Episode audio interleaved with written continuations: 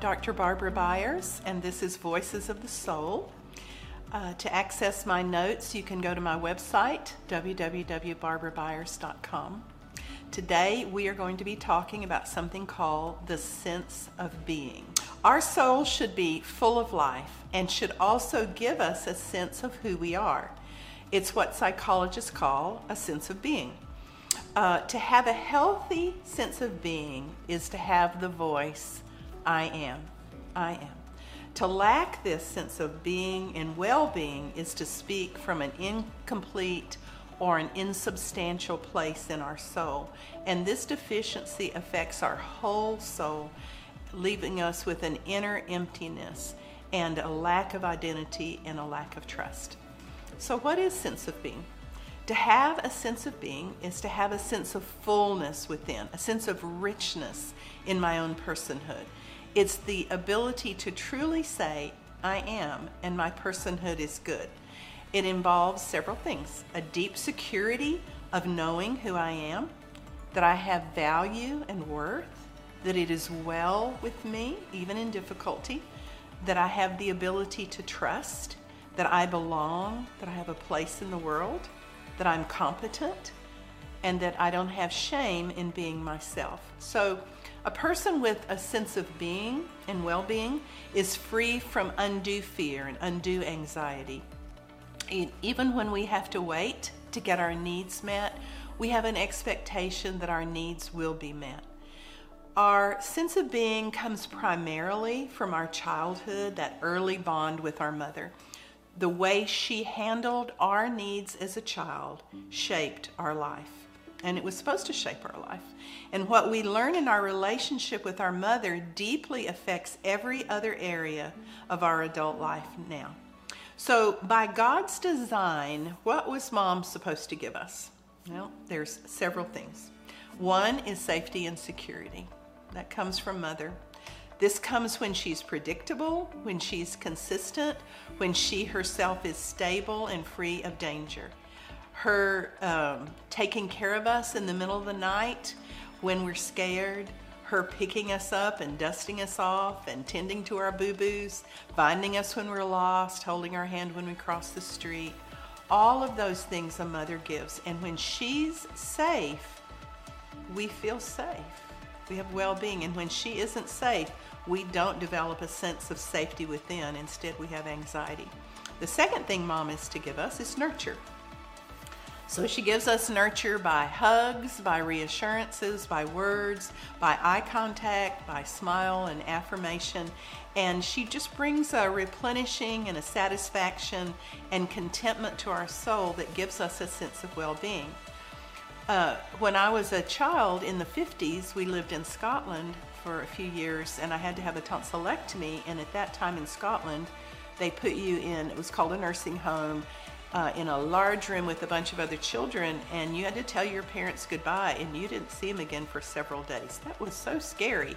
I remember waking up longing for my mother. I was probably seven. Contrast that to when my own daughter had a, a tonsillectomy. And when she awoke, I, I was right there touching her and soothing her as a mom should.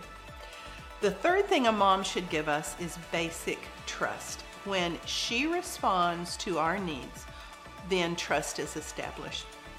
When she takes care of us, we know we can trust her.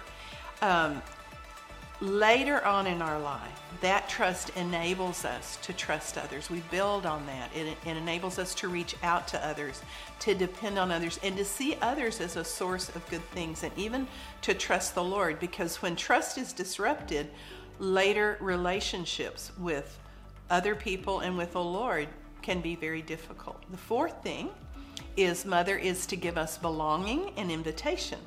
And this sense of, of belonging really anchors us deeply and makes us feel so secure. When she invites us into relationship with her through her love and care, it makes us feel wanted. And that transfers later into feelings of worth and confidence in relationships. So being invited in means you have a place at the table, you have your own bed, you have a place to study, you you can snuggle up with mom. She says, You can come in and I've made a place for you. It's what God does for us when He says, I've gone to prepare a place for you.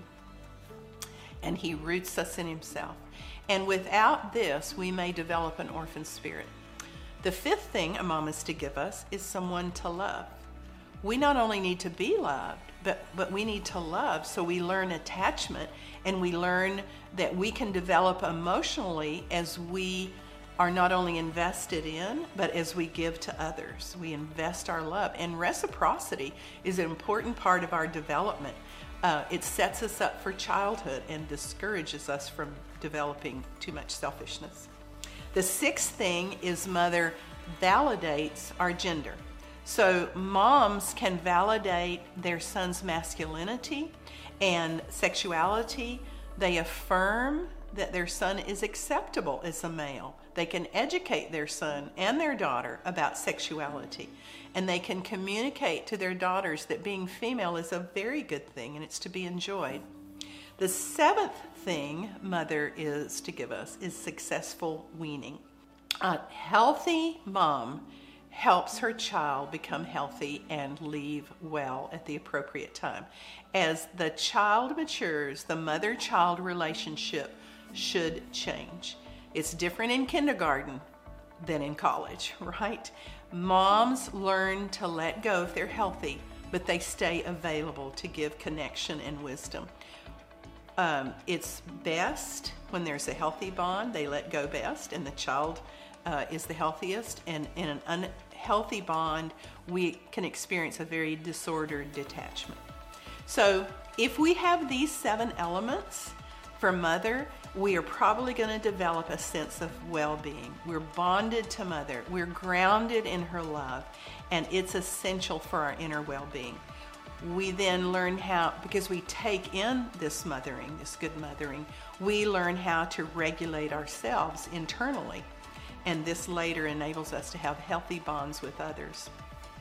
So, the critical need of these early years is a very strong and healthy bond with mother, sets the foundation for our adulthood. And God designed us to need this. He, we need this in order to have a healthy sense of being and well being. Our union with her gives us our sense of being. Without it, we can have such injury to our souls, such a sense of abandonment. Where when we're deeply attached to her, we feel, I exist and it's well and this is this is good. Now, uh, a sense of well being also depends on father's involvement and his presence and nurture, and, and to some degree on life's circumstances. But, um, and the child feels safest when both are present. You know, I have mom and dad, they love each other, they love me, and there's a wholesomeness about it. So, what happens if there's not a healthy bond? Well, we either have overbonding, which is a too, too strong bond, or we have underbonding, which is too insubstantial. So Psalm 22, 9 and 10 says, You brought me safely from my mother's womb and led me to trust at my mother's breast. You have been my God from the moment I was born. You see that bond? Because of this, the enemy hates the mother child bond and he seeks to create enmity between the mother and child. He wants uh, to wound our bond with mother and skew it in some way, make it too thick or make it too thin. So in overbonding, there's an unhealthy enmeshment with mother. She may smother us, she may helicopter us, she may be so needy herself that she controls us in some way or even be abusive. So the smothering mother suffocates us with too much involvement, which is really a form of control over the child. I remember one time uh, one of my daughters was in fifth grade, and um, we were at an awards ceremony or something, and I knew the two mothers standing next to me, and their daughters were friends of my daughter. And one mother said to the other, uh, What'd you make on that project? What did you make on the project? And the other mother told her it was some high grade, and and then they exchanged that and were laughing about it. And I thought, what? My daughter made the grade she made. I think I took her and got her some supplies for it, but it was her grade. I didn't need to helicopter around her. And I wanted to give her a sense of her own competency. You can do this. I'll help you if you want me to. But this isn't my grade, it's yours. So over bonding is presented as love, but it's actually control. And this mother can be manipulative and actually violate our own personhood and our boundaries. And when a child doesn't have a sense of his or her own well being, just of the mother's well being, um, the child is emotionally overwhelmed. Their boundaries have been violated. This mom is unwilling to release her children and, and can create very passive aggressive sons.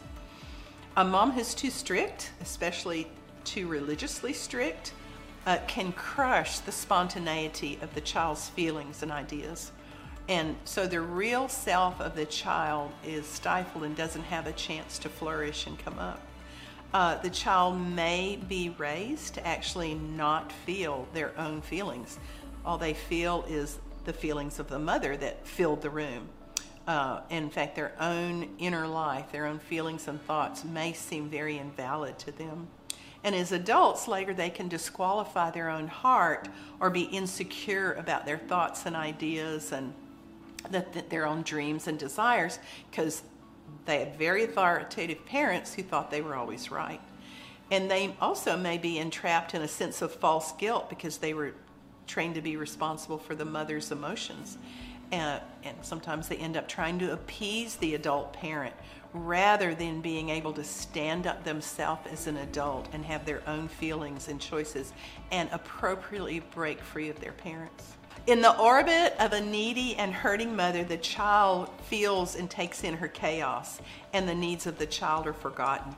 And this has sometimes been called the tyranny of the weak, where the needy person really holds the power but doesn't seem to. There can be an, aver- an inversion of the roles. And so the child is trying to meet the emotional needs of the mother, and she plays on the child's own loyalty and protectiveness to do this. And that's really akin to emotional incest. It is so boundary violating. A child is never supposed to meet the needs of an adult in this way. It sets the scene for a child later on to get in all kind of codependent relationships and others who demand that their needs be met rather than the child or the adult being able to recognize their own needs as well. So, fathers are important because they call out a child's identity. They enjoy the child, they give them approval, they champion them, they defend them, they call them up to the larger life. But when the father is absent from the home, sometimes a mother will step in to try to fill those gaps. Again that can be a form of control but she she cannot give what only a father can give in the masculine. And if she tries to substitute um, something's going to be askew there. And the sons can become very resentful or very feminized and suffer from a, a gender identity confusion. An abusive mother sets up a scenario where the bond is too thick because of emotional trauma. So, trauma bond. And the child is underbonded in affirmation and nurture, but overbonded in trauma or adversity. The abusive mother is distant, critical, disconnected, shaming, even physically violent sometimes. And the child receives all kind of messages from her, but especially, you aren't valuable, you're bad, bad, you'll be hurt, your needs won't be met. A mother's abuse can be sexual, physical, emotional, can be spiritual mishandling and exploitation. But the result is it leaves the child in the wrong role, and they believe their role is to be a solution for mom's abuse. And it gives the child even a sort of a convoluted and a false sense of importance in the home. So a child is never to be a container for mom's abuse so that the mother can somehow function because the child takes on these things. And sometimes the child so keeps hoping for change and that good things will come, they just keep on bonding with people similar to their mother, hoping for a different outcome. So, all of these scenarios I've just talked about create a sense of not safe, not safe, not safe within the child. Uh, the child may feel, end up with anger, destructive patterns of relating, negative thinking, even hypervigilance from some of the abused. Um, they never feel at home within. So they grow out up without this sense of being and without a sense of well being. Mothers like these create such heart wounds, and that there's a deep need for healing and freedom, and we're going to pray at the end of this video for that healing. As adults, when we begin to realize what we may have been involved in with our mother, and there are no perfect mothers, but we need to forgive, and we have the grace of the Lord to be able to release them. Otherwise, we can't move forward in our maturity until we're released from them and release them. We release our judgments against them and we ask the Lord to heal us and we ask Him to appropriately separate us from mother and cut the bonds that are too thick or too thin. We come free of enmeshment. We come free of these things. Then we're free to learn and to grow and, and to develop healthy boundaries and to find our own voice. The child becoming an adult comes into a different place. It's not a place of obedience, it's a place of honor so that they can honor their mother but respectfully set their own boundaries and live their own life. All right, let's talk about the other kind of mother where there's deprivation and separation and the bond is too insubstantial. That leaves us feeling so empty. When there's when the bond is fragile, when the bond is uncertain, it's just like it's like drinking from a very thin straw and trying to get nourishment up from that. You just can't get enough sustenance from it. The child's needs aren't met, and so they never develop a, a deep and secure sense of their own being. Often the issue here is neglect, which is a silent form of abuse. It's the mother's underinvolvement or her lack of attunement to the child's heart. And the child doesn't feel secure in the love of the person, really, who's their primary existence for those early years. So, a deep inner anxiety can form in the heart of a child that'll last their whole life. Hmm. So, without this sense of being and well being developed, there's a profound and lasting injury to the soul. Dr. Frank Lake, a British psychiatrist, wrote This is the most terrible deprivation known to the mind of man, that of a mother's love withdrawn from a baby. Terrible deprivation. So he noted several causes for this. First, if a child is rejected by the birth mother, the child feels the separation. Um, if right at birth the baby isn't able to bond with the mother. And I'm so glad that there has been so much development over the last several decades about uh, mother child bonding. Things are very different in hospitals than they were 50 years ago. Uh, that then the if if they're not able to bond right away, they can come into the world feeling angry, deprived, rejected, abandoned, like they don't have a place in the world. Can they think that? No, cognitively but they know intuitively. And then as an adult, the heart can feel so orphaned, so hungry, so thirsty for love and acceptance. The second stage, according to Dr. Lake, is where there's prolonged separation from mother in the first two years of life. The process of this deprivation anxiety looks like first protest, then despair, then detachment. So when the mom doesn't come, uh, the baby will protest by crying. And Normal babies do this all the time. They wake up from a nap, they want mom, they're hungry, they want mom, they're wet, they want mom. And so they cry. But if mom doesn't come, a baby is not able to process this separation. And if they don't come for a prolonged period of time, then the baby really begins to grieve the loss of mother. And in the grieving, when the mother doesn't come, the baby can lose hope and withdraw because they simply cannot sustain the separation anxiety they feel from mother. And so they can withdraw in despair and may, may even fail to thrive. That's where failure to thrive syndrome comes. When love comes at last, the baby may not even be able to finally connect and, and not even be able to respond. So the next stage then is detachment, where the baby doesn't respond positively to mom once she finally does come. This stage can create actually a lot of sexual neuroses later on.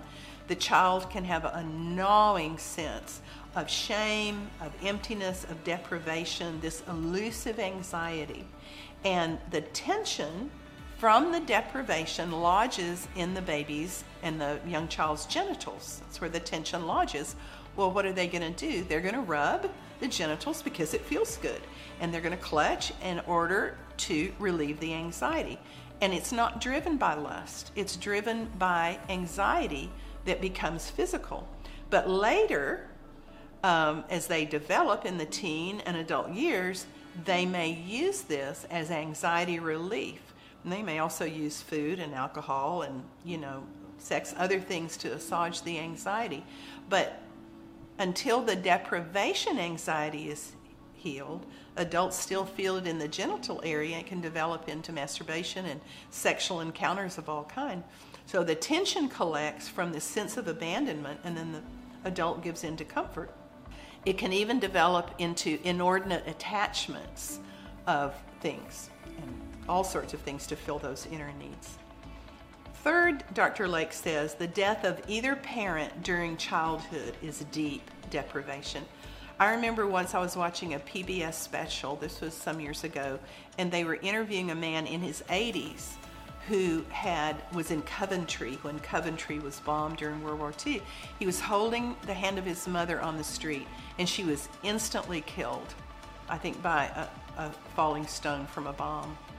And as he's telling this in his 80s, he begins to weep, remembering his mother and remembering what it felt like as an eight year old child trying to run for shelter. She died right in front of him. And, and you know, he felt you could feel that sense of deprivation of mother all those years later. Other deprivations include the absence of father or mother from the home for an extended period of time, the mental illness in either parent, but especially in the mother, and in emotionally wounded uh, parents. When there are any kind of traumatic circumstances surrounding a childhood, we call, we call those now ACEs, adverse childhood experiences, the child is deeply affected. Also, where there's neglect, even unintentional neglect, uh, um, or emotional, sexual, or physical abuse, and the child suffers from a lack of feeling safe, a lack of feeling secure and bonded. Sometimes, just more subtly, it's the inability of the mother to connect with the child, you know, maybe her own deprivations, and so she can't be gracious to the child and connect and attune the way the child needs. And if there is real violence, then the parent, who should be so safe, becomes the enemy. Other things that can cause deprivation anxiety shaming in the family, ignorance, poverty, iniquity within the family, illness in the child or parent, divorce, alcoholism, drug use. Sometimes the parents are overworked and the kids just become latchkey kids. And there are siblings where the child doesn't, you know, the siblings get attention and the child doesn't. All these sorts of conditions leave the child feeling very needy. So I remember my story is uh, I was born in Japan and I wasn't very old, and my father was sent to the Korean War. He'd been stationed in Japan, and so he'd been sent to the Korean War. My mother and two-year-old brother and I came came back. It was a long journey, I'm sure, pretty arduous. We came back to Texas. She had to be put in the hospital, and I was left with my grandmother. I was I don't know, six, eight months old. I didn't know my grandparents. And later I was told that I just cried and cried and cried. No matter what anybody tried to do to rock me or help me, I just cried and cried and cried. Which helped me understand later a lot of the anxiety I had, the deprivation anxiety I had, that the Lord has so graciously met me in and done a number of healings. But all that leaves an effect on the child.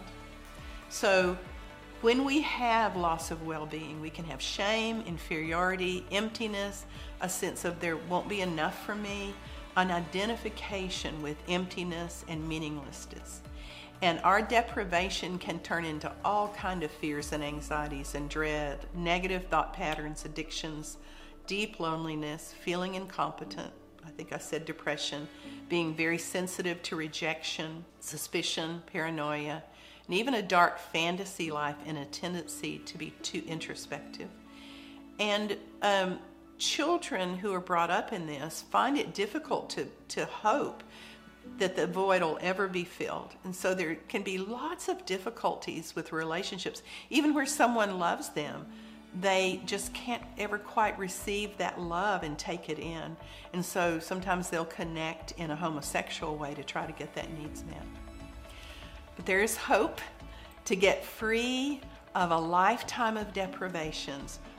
It is the awareness that Christ is in me. He has taken up his habitation in me. I am not alone, and he fills me and gives me a sense of being, my true sense of being. His life flows in me, and so it can be well with my soul. This means I know he's created me. I know I can be secure in because I can put my full weight of trust on him. He will never leave me, and he will never forsake me. So look how God bonds with us to give us our being. I'm reading from Ephesians 3 now. That according to the riches of his glory, he would strengthen you with power through his spirit in your inner being. That's in your true self. So that Christ may dwell in your hearts through faith, and that you, being rooted and grounded in love, may have strength to comprehend with all the saints what is the breadth and length and height and depth and to know the love of God, the love of Christ that surpasses knowledge, that you may be filled with all the fullness of God. To be filled with the fullness of God is to have your being and your well being. So just let that wash over you, that your inner being is filled with His fullness. It's what Paul declared in Acts 17. In Him we live, we move, and we have our very being.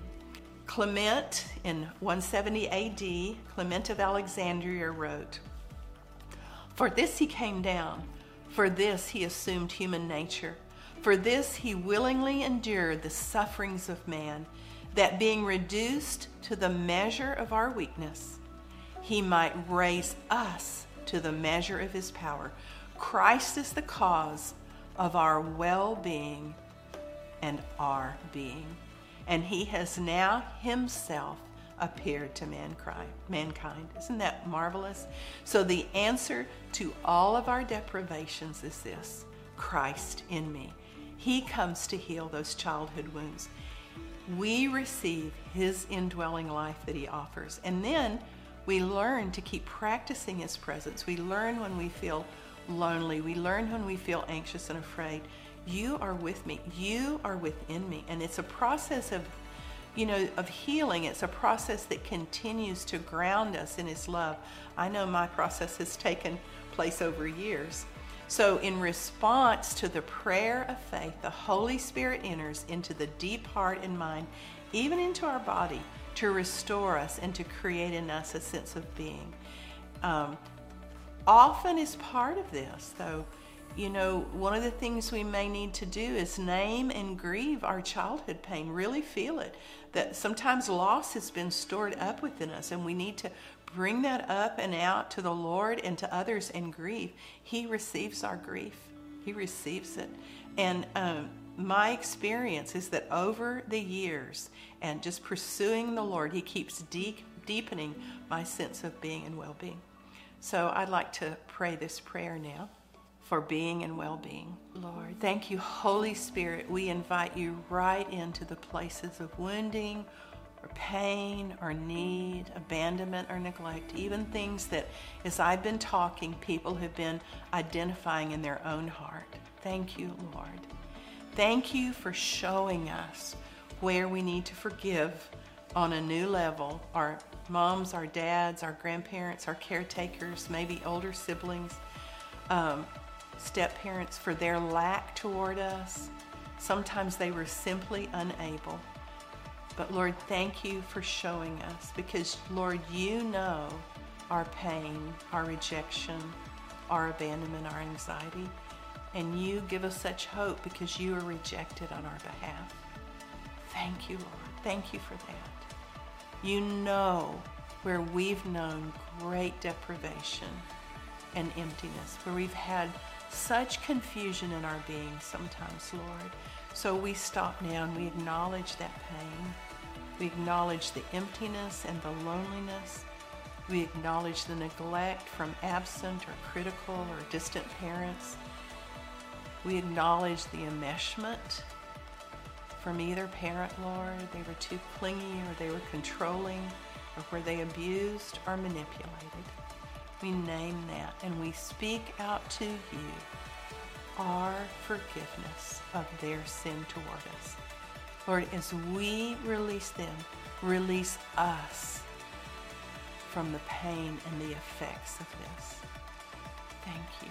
Thank you for the power of the cross. Thank you, Lord. And now, Lord, we confess to you any substitutes we have used to get that inner loneliness, the inner emptiness filled.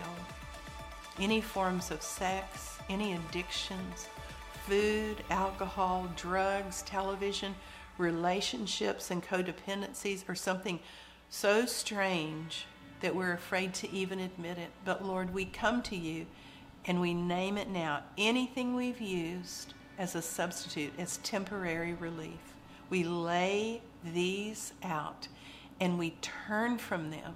Lord, we repent and we turn from them. We don't want to drink from those cisterns. We want to drink from the well of life. Lord, thank you. We don't have to drink from poison cisterns anymore. Where we have reacted to others, Lord, and judge them, forgive, even as we forgive. Forgive us. Lord, bind away from us the, the, the dire effects of our sin and of their sin, and any traumas we may have suffered in our childhood, Lord, from accidents or disease or any other thing or evil, any sins against us where we suffered trauma difficult circumstances, Lord, we lift to you and we invite you to heal the deepest places of adversity in our heart, deepest places of loss or trauma. Anything that has diminished or min- minimized us as persons, Lord, heal and fill us, complete us. Untie us where we have been bound to the crippling effects of mother of false guilt, of false responsibility, of demanded gratitude.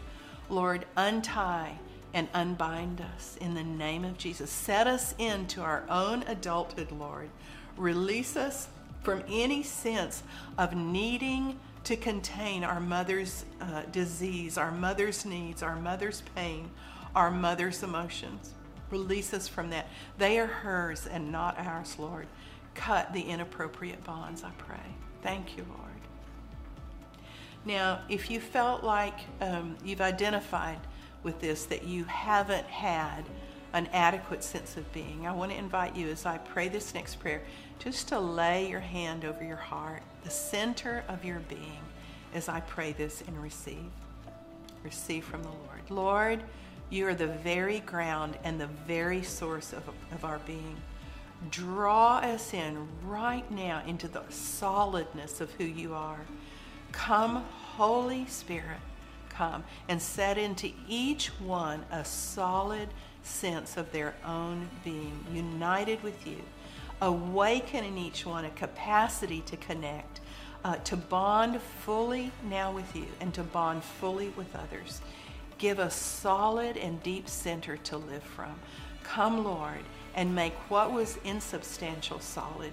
Come and fill the holes and fill the cracks. Lord, let your oil flow. And just see that. Just see Him making in you a solid and complete place. Engage your holy imagination as He is at work doing this. As we call on the name of Jesus, come, Spirit of the Lord. We know that in you we live and we move and we have our very being. So fill the center of us with your being. Thank you as you create that solid place within us. And in the days ahead, Lord, as we practice your presence, as we remember and acknowledge you are with us and within us, you just make more and more solid that place within us, our very being, so that it's good to be who we are and it's good to be alive. Now, maybe you felt like you do have a sense of being, but you haven't had a sense of well being. Just place your hand on your heart, and I'm going to pray for this. Jesus comes and he walks into the lonely prison house of your suffering where you've felt, so alone and so isolated in that cell of confinement. And he takes your hand and he says, Come, I'll walk you out of your confinement. I'll walk you out of your loneliness. I'll walk you out of the pain of disconnection. Holy Spirit, descend even now with your healing presence and bring a sense of well being. Lord, where these have felt such shame or such disconnection and abandonment by God and the shame of that, you say to them, No, you belong to me. You're my beloved son. You're my beloved daughter. I bless you.